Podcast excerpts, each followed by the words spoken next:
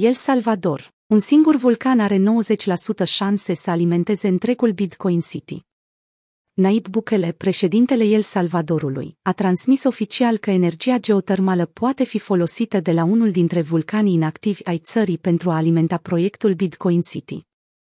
Într-un mesaj postat duminică, Bukele a spus că există o probabilitate de 90% să folosească vulcanul Conchagua pentru a furniza 42 de megawatts, suficient cât să alimenteze întregul oraș Bitcoin. Liderul salvadorian a mai adăugat faptul că Lageo, compania electrică deținută de stat, continuă să-și crească producția de energie geotermală de la diferiți vulcani ai țării, dintre care o sursă este capabilă să producă 95 de megawatts. Conchagua, localizat lângă granița țării cu Golful Fonseca, nu are nicio erupție confirmată istoric.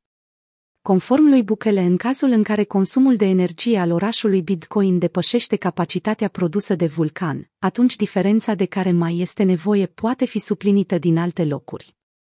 El a mai precizat că surplusul de energie va fi folosit pentru a mina Bitcoin, care va fi adăugat în trezoreria virtuală a țării. În trecut, Bukele a anunțat diferite achiziții, care în prezent însumează 1391 de monede BTC, adică aproximativ 60 de milioane de dolari la data editării acestui articol.